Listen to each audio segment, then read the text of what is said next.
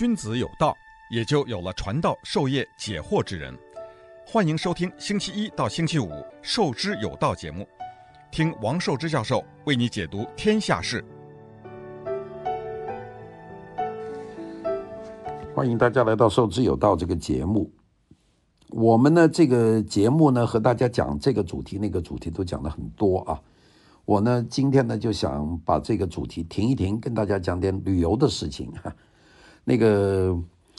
呃，最近呢，去了一次苏州，去了无锡，去了两个地方，看了三个、四个非常好的园林啊。就今天和大家讲一讲啊，我我先和大家讲讲怎么去。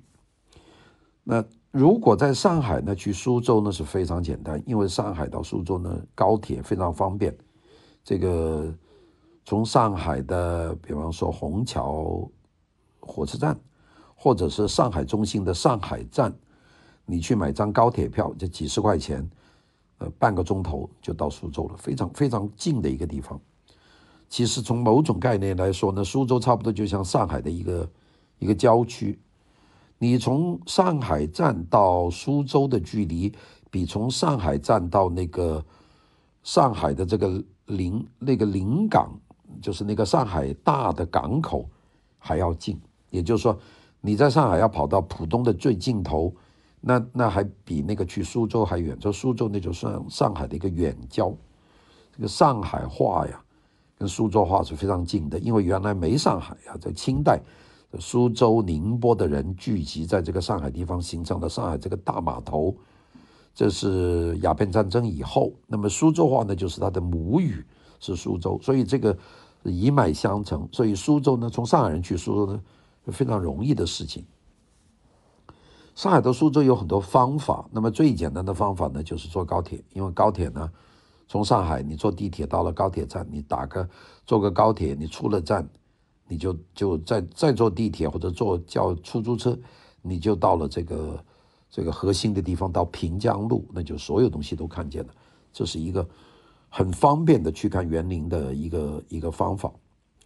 不过呢，还有一种方法，因为我这次去呢有四个人，那么四个人去呢，如果四个人去坐地铁，又到什么高铁，然后高铁下去又坐地铁，那个劳动大，呃，人人仰马翻，所以呢，我就采取了一种方法，就是叫车，叫车呢是非常方便，从上海，从我住的地方叫个车到苏州呢，就是七百块钱人民币，呃，一百块钱美金吧，大家说还挺贵的。其实你要均分到四个人呢，那一个人也没多少钱，也就是大概二十美元左右就到了。到了，从家门口一直到博物馆和到拙政园的门口，你想这个多方便呢？所以呢，叫车呢是人多的时候一个最简单的方法啊。叫车有很多种叫，你就不要叫那种什么拼车的那种车，你就叫那种比较比较好的车啊。那那个车呢稍微贵一点，但是呢。车也大也干净，所以呢就一下就到了。多长时间呢？从上海我们出发的地方一直到苏州的那个景点，我全程从上高速到下高速到进城，一共就两个钟头啊，大概不到两个钟头。如果你避开那个八点多钟的高峰期，你九点多钟才出发，你基本上就哗哗就到了，这个很容易。那个当然呢，从上海到苏州的那条路就是沪宁高速啊，就是由上海到南京的高速。这条路呢还是比较堵的。如果你从上海到苏州，你觉得堵呢？其实从苏州到无锡、到镇江、到常州那段更堵，就是车那个货车特别多啊，挺堵的那条路。原来两线道，那我就不敢坐了，基本上坐火车。现在呢？扩宽了，改成四线道，就是一边四条线，就稍微呢就宽一点啊。这个就是一个去法。我们从上海到苏州呢，你要拙政园是一块，苏州园林很多啊。苏州园林大概有有一大片啊。苏州园林，我们说苏州有多少园林呢？我都算不清楚。我记得我看过资料，明代的苏州园林大概有有三百多个，有三百多个园林。那么现在呢，大概剩下的园林呢，也有几十个可以开放的。我就点一点我我去过的，比方说这个第一园啊，就是拙政园啊，呃，留园、网师园、环秀山庄、沧浪亭、狮子林、艺圃、偶园、曲园、天香小筑，还有执照署旧址、北寺塔、寒山寺、五峰园、秀园、西园、会阴园、听风园、颐园、畅园、可园、河园、北半园、荣财园、禅丽园、穗园、塔影园、普园、万世花园、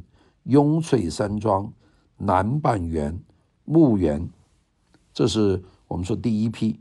第二批还有燕园、增园、赵园、兴福禅寺、松梅小圃、方塔园、南园、张园、退思园、诗简园、除经园、耕乐堂、陶氏花园、雷氏别墅花园、墨园、故事花园、双塔影园、詹氏花园、余庄、严家花园、启园、古松园、宝胜寺、高义园、寒山别业、石佛寺等等。下面还有一半，我这数了半天，我估计都数得有五十个了。这就是苏州园林的这个精彩。所以呢，到了苏州呢，你得定个计划，因为你讲五十处园呢，如果你每个地方点卯去一下，你一个都看不透。呃，我自己比较喜欢呢，事实上是那个比较小的园。我估计原因呢，也就是因为自己是做设计的，呃，很想。学习别人怎么在非常小的空间里面做园，这是我我感兴趣的。就是你说有很大的空间，像这个拙政园这样一个湖那么大，啊、可以堆这么大的几个这个这个假山啊，那那种呢，相对起来呢不是那么难，就是有水有山，这个园呢就有景在种树。小的园呢非常难啊，像网师园这样一巴掌大。你怎么能够在那里做出园的感觉呢？非常难的。所以呢，我自己从我自己的感觉来说呢，我喜欢小圆，这是一个。但是呢，我建议大家呢，还是都看啊。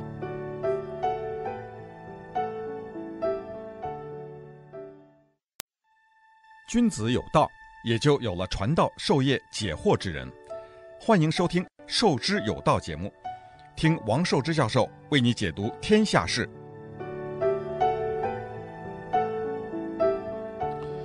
苏州园林呢是一种，应该说中国文化的一种积淀啊，就是它，它是私人的住宅的园林，它不是那种，呃，非常庞大的，这个要要做的显赫的。我们到北京看的园呢，什么这个颐和园呐、北海呀、这这些园都是非常非常大，这些都是皇家园林，这个没法比。像北海一进去。哎呀，这有有个白塔，有这么的寺庙，那个是非常的威风的。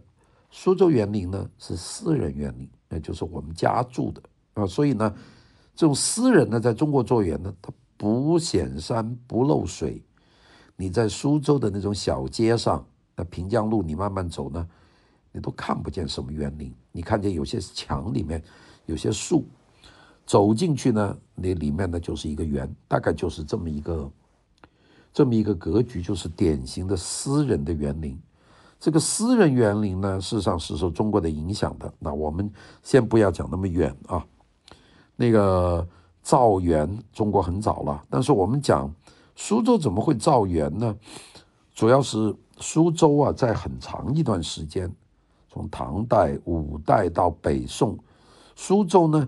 它偏于这个东南部，因为苏州，你想当时还没上海呢，在宋代啊，那个时候苏州呢这个小城偏远，并且交通不便，只有通过京杭大运河，你可以到苏州，人也不多。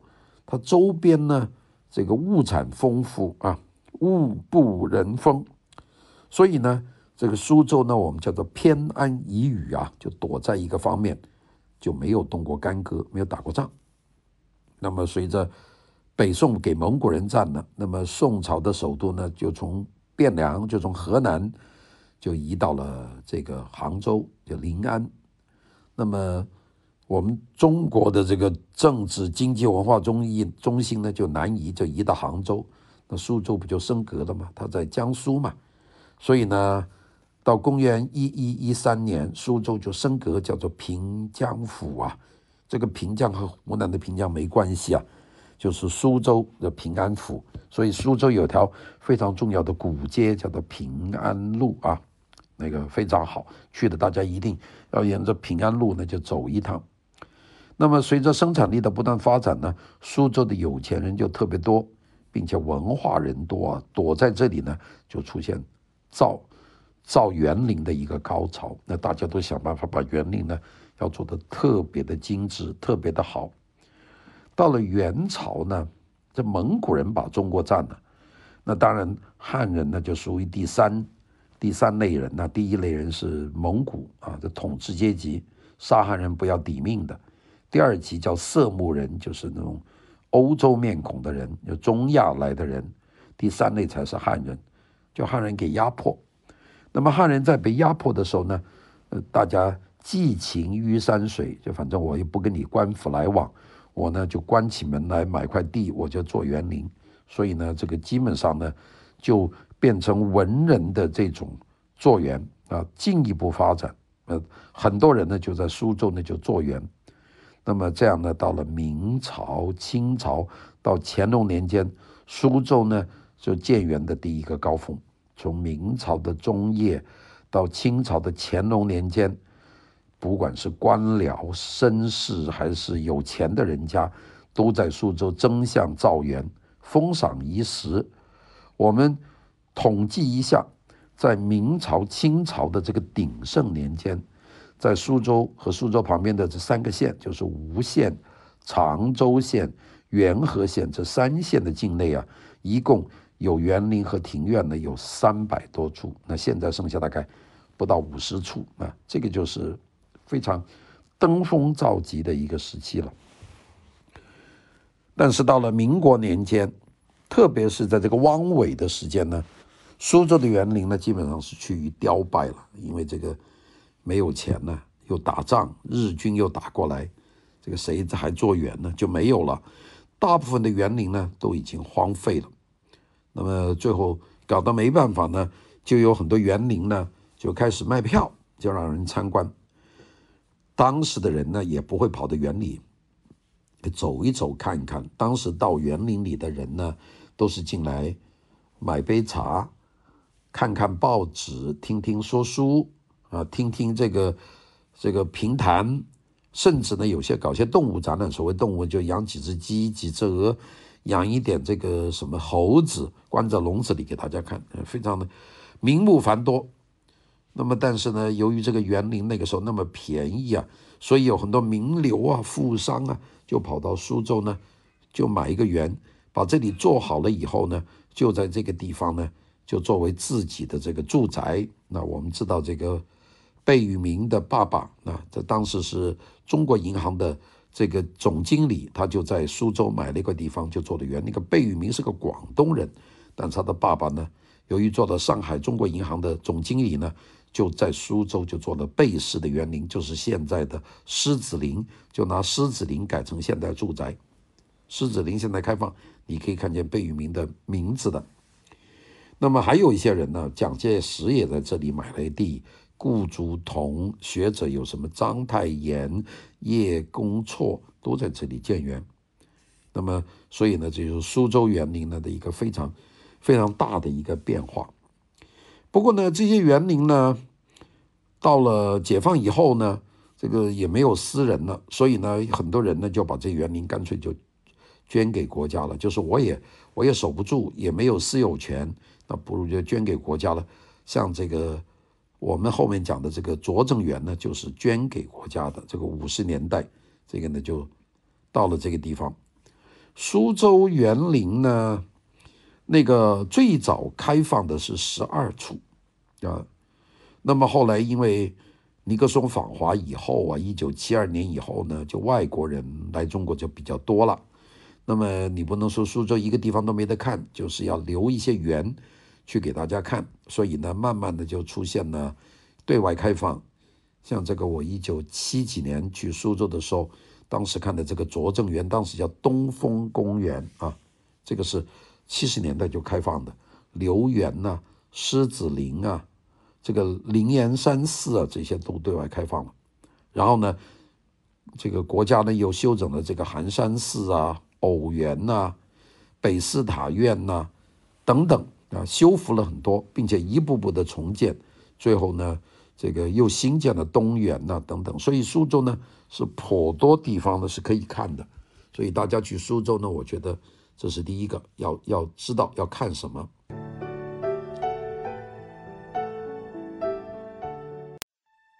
君子有道，也就有了传道授业解惑之人。欢迎收听《授之有道》节目，听王寿之教授为你解读天下事。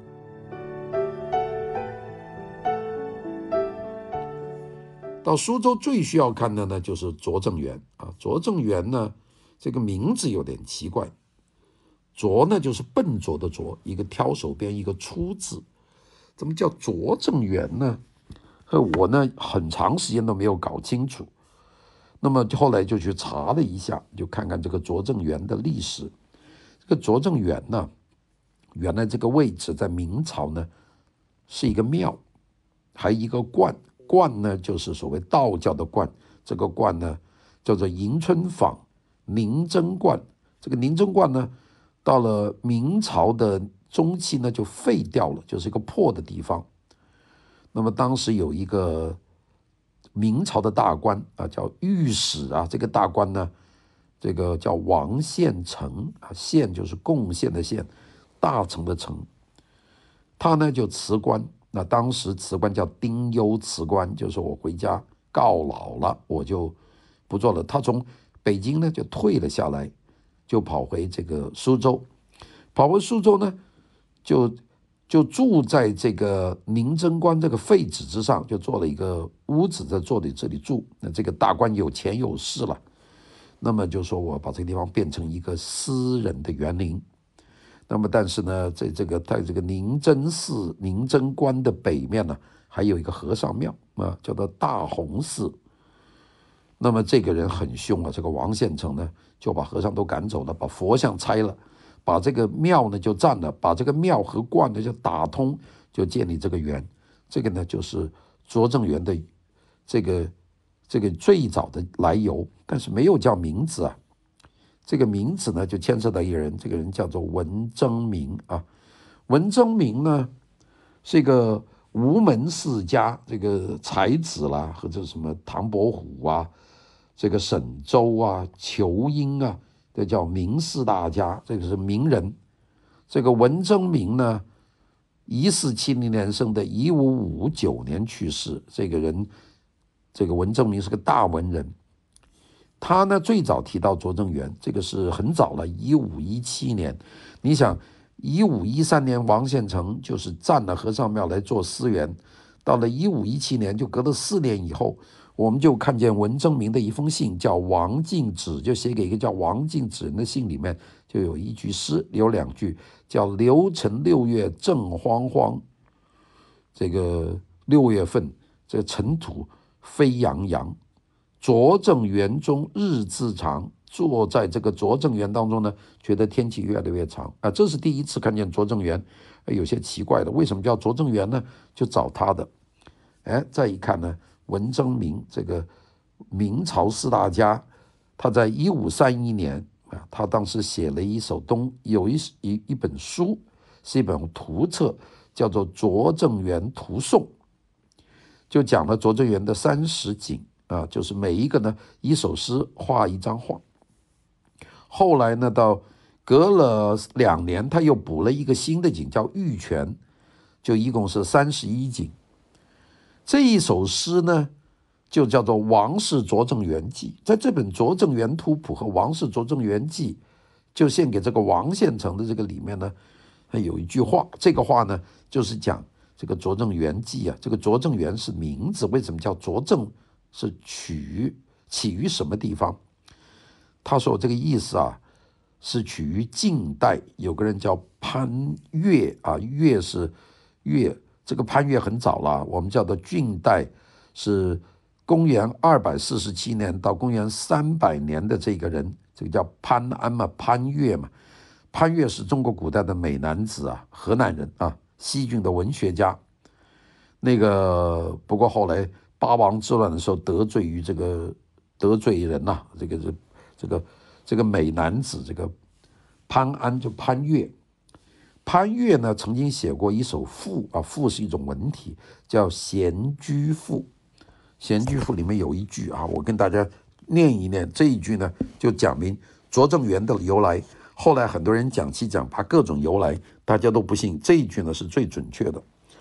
这个潘岳啊，就是潘安呐、他说了，他说我竹室种树，我就筑一个园子，室呢就是一个房间，我做一个所呢种树，在里面种树，逍遥自得，我就非常逍遥啊。灌园秘蔬啊，就是我在园子里面，我饮水，我种蔬菜。以供朝夕之膳，就是够我的早餐、晚餐的这个菜。他说：“这个呢，此亦拙者之为政也。为政嘛，就是我我怎么过日子。拙者为政，就蠢人怎么为政呢？就是种菜，关在园子里面。那这个呢，就是闲居赋。那这本书呢，这个潘岳或者是潘安的这个闲居赋呢？”包括这个文征明的这个我们叫做《拙政园图颂》，《王氏拙政园记》的原册呢找不到了，但是呢，一九二二年呢，当时上海的中华书局呢做过一个影印版啊，我们叫科罗版，那里面有这个一九二二年的中华书局的科罗版呢，我还见过这个有个英文的名字的，就他的这个这个就是拍了这个。潘岳的这个《闲居赋》和文征明这个《王氏拙政园记》，他这个就是用王文征明的名字出的这本书，它有个英文的副标题叫做《An Old Chinese Garden: A Threefold Masterpiece of Poetry, Calligraphy and Painting by Wen Chunming》文征明的这个《拙政园图全》就是这个。那么这个呢，就是我们所看到的拙政园的一个由来啊，拙政园。拙政园呢，这么大一个园，你说原来王氏这个王献成拥有的园子，那么这个呢，事实上是转了很多手。那么拙政园呢，这个其中有一个事情我还得说说，如果大家住在纽约呢，还真要看看，因为明文征明呢，他呢就我不是说了，他写的这个《拙政园图颂》是三十景嘛，后来补了一景，就三十一景嘛，这个书呢就流散了。但是文征明呢，又在这个三十一景当中选择十二景，另外画了一个册页，就就是又是拙政园的十二景，然后呢，又把这个诗诗呢再抄了一次。那么这个十二景现在存了八景，这个十二景就是文征明再次改的，一五五一年的这个图册在哪呢？就在纽约大都会博物馆。所以大家如果有心到大都会博物馆去看看。就可以看见文征明的这个十二册里面的八，不，十二景的八景，就在大都会博物馆，这是现在看到最完整的。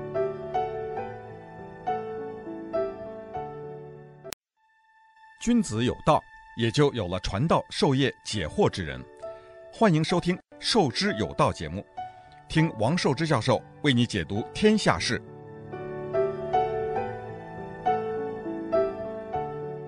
这个王献成啊，住在这个园里面呢，他其实他是有经济的作用的，因为他那个园那么大，种了很多果树、杏树啊、李树啊，在这里种树。那么这些树呢，后来做什么呢？就是做果脯啊，我们叫果仁嘛，就是把水果把它晒干，就做成果脯，腌了以后就可以卖，通过运河去卖。所以这个王献成呢。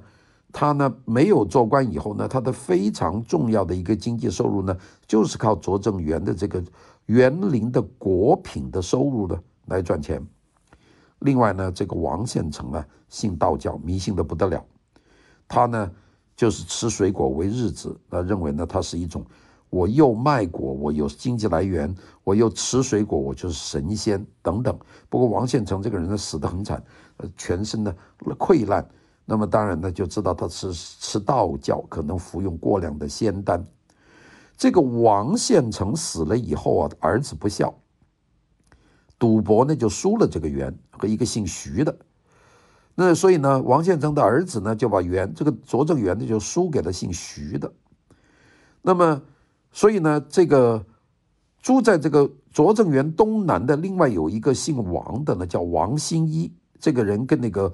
王献成的儿子没关系，他就觉得这个元呢太可惜了，输给这个徐氏，所以呢又用了很多钱，就想办法呢从这个姓徐的手里就买到了拙政园的东部啊，就那么就把这个地方呢就脱离了拙政园，就自己做一块，就现在那个主入口的地方，原来叫做归田园居，那个是和拙政园没关系的。这解放以后啊，政府把它收回来了，又并入了这个拙政园。那么到了清的顺治十年，一六五三年，当时清朝有个大学士叫陈之龄，拿了两千两的银银子，就跟这个姓徐的就买了这个拙政园的东部，这个叫做归田园居，就把它又买回来了。那么但是呢，这个陈志林买了这个园以后的不到十年的九年呢，他的就在官场呢。就给人搞垮了，就被流放到辽东，就流放到东北去了。这个拙政园呢就被清朝政府充公，而这个陈志林呢就死在东北。好了，这个园呢老这个主人也死了，政府充公，谁去管呢？所以呢，到了康熙初年呢，拙政园呢就变成苏州将军府兵备道行馆，就是政府的官方之地。好了，一六六四年，这陈志林已经死在辽东很久了。清朝政府呢，就把这个园呢又还给了陈志林的儿子。那么陈的儿子呢，没钱用，维维持不了，就把这个园呢卖给了谁呢？卖给了引清兵后来入关的吴三桂的女婿，这个王永宁。王永宁呢，有钱呐、爸爸是吴三桂呀、啊，大兴土木，就把这个。原来的园子呢就恢复了。现在苏州博物馆的位置，就是现在贝聿铭设计的苏州博物馆呢，就是王永宁的这个宅子的园这这个部分。好了，到一六七三年，吴三桂起事了，要杀他呀。这个女婿王永宁呢，闻到这个他的岳父做事要给追杀，要灭九族啊，他吓死了。这个园呢又没有了主，所以苏州呢又把这里变成了。这个苏呃苏松长道署啊，但是苏松长道署呢没有钱，那么拙政园呢就散了，就变成民居，就是很多居民住在这里。好了，这个园呢到了乾隆初年呢，这个园就分成两半了。拙政园的中部和西部呢，就把它分成分开了啊，中部叫做府园，被一个叫姓蒋的人拥有；西部呢叫书园，为一个姓叶的人所拥有。大家想想，一个园呐，换了都名字，从王到徐，又到王，又到蒋，又到叶，这个转来转去，到了嘉庆十四年，就一八零九年，这个园呢又被海宁的这个扎士扎士禅，就是扎建庸的那个这个扎良雍的这个家族了，就是等于是金庸的这个家族海宁的嘛。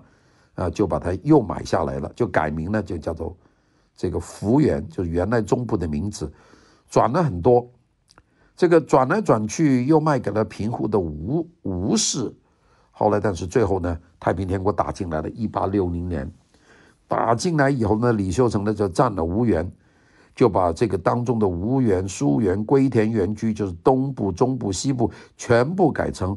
这个太平天国的忠王府，然后呢，大肆新造，做成王府。一八六零年住进来，在里面就大兴土木，这里面呢就变成宫殿了，原的变成私人的住宅。建到了一八六三年，呃，一八六零年进来到一八六三年，这个李鸿章呢，打到苏州，这个湘军也打，徽军也打，这个李秀成打败了，跑去救南京，就后来被抓了，给给杀了。这个李鸿章呢，就在这个拙政拙政园的中部，就把它改成江苏巡抚行辕。那个，所以呢，就是就李鸿章就把它当官衙门。那么，所以呢，这个地方慢慢就荒废的，因为李鸿章后来也不再关了，这个地方呢就变成有一阵时间呢变成农田。这个地方种田的，我现在走在里面，那个美轮美奂呢，非常难想难以想象啊。这个后来又给几个人转来转去。这个光绪年间，有个商人买的贵了，买了这个拙政园的西部，用了六千五百两，你们早年用才两千两，叫补园。后来又改，到了后来呢，就改成了这个八旗奉旨会馆，就是八旗军啊。奉天直奉嘛，叫会馆，就保留格局。现在拙政园中部呢，就是这个格局。但这个园呢，后来搞得不成功了，就是汪精卫政府到这个地方在这里办公，就搞得一塌糊涂。汪精卫政府垮台呢，这个又还给那个用了六千五百两买园的这个富富商，这个张吕坚，就还给他。好了，到了一九四六年。抗日战争结束了，在这里建立了国立社会教育学院，啊，从四川搬到苏州，那么就把这里作为教工宿舍，那么变成菜地，并且呢还有做了操场，那个一塌糊涂。好了，到了解放以后呢，一九五一年，这个地方呢就交给苏州南区的文物管理委员会管理，就收修复，就开始一点一点，那么。其实呢，筹划中的苏州博物馆呢，按照当时的革命意识形态呢，就叫做忠王府，现在也叫忠王府啊。这个，但是最后呢，这个搞得七七八八，因为有一部分呢变成了苏州的一个邮政局，后来邮政局又改为平江区医院，那个原有格局都被蚕食破坏。到了二零零三年，就全部把这些拆除了，就改为苏州博物馆，就是我跟大家讲到的贝聿铭设计的。现在呀，走在这个，呃，拙政园里面，东部呢是入口啊，就是没有什么重要的东西啊，所谓松林草坪嘛。走到中部呢，原来是晚清的八旗奉旨会馆，这里有远香堂，非常漂亮的一个亭子。那么两边呢有很多的馆啊，这个这个黛霜亭啊，香云纬亭啊，雪香云纬亭啊。非常漂亮，这个地方啊，到西部呢，就走到靠近博物馆这个地方呢，有一个很漂亮的馆，叫三十六鸳鸯馆，是一个坊啊，非常漂亮。呃，走完这个呃拙政园呢，真是领略到苏州园林的这个精美。不过呢，明天和大家讲讲网师园就更加精彩了。谢谢大家的收听，拜拜。